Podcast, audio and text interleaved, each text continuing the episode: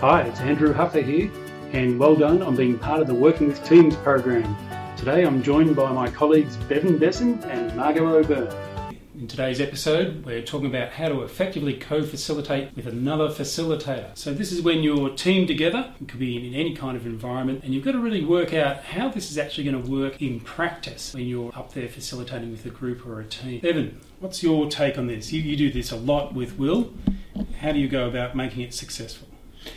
Okay, there's lots of advice, uh, Andrew, in this one that's out there about co facilitation, but three principles that I use.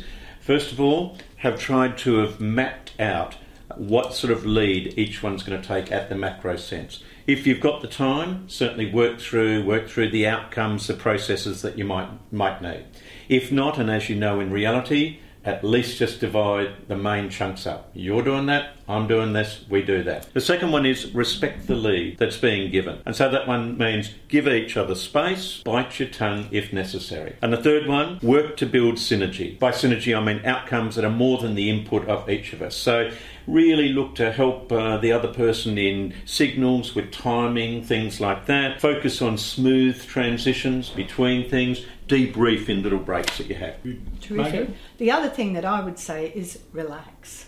Like, mm. just uh, the other person's never going to do it the same way that you are. Relax, just enjoy it, but be very, very attentive because sometimes it's useful to be able to just add a little dimension to it, perhaps give an, a, a, concrete example that will just help that person facilitating, and also to be aware that if somehow they're getting into deep water, that you can come back in yep. and perhaps give them just a moment of breather space, and then they go, oh right, okay, and they can get back on track. So it's mm. it's a bit like a dance. Great ideas. One last thing for me, it just helps a lot in the design process. So I'm going to do what I ask participants to do: is be open-minded and respectful of other people's ideas. Great to have you as part of the Working with Teams podcast.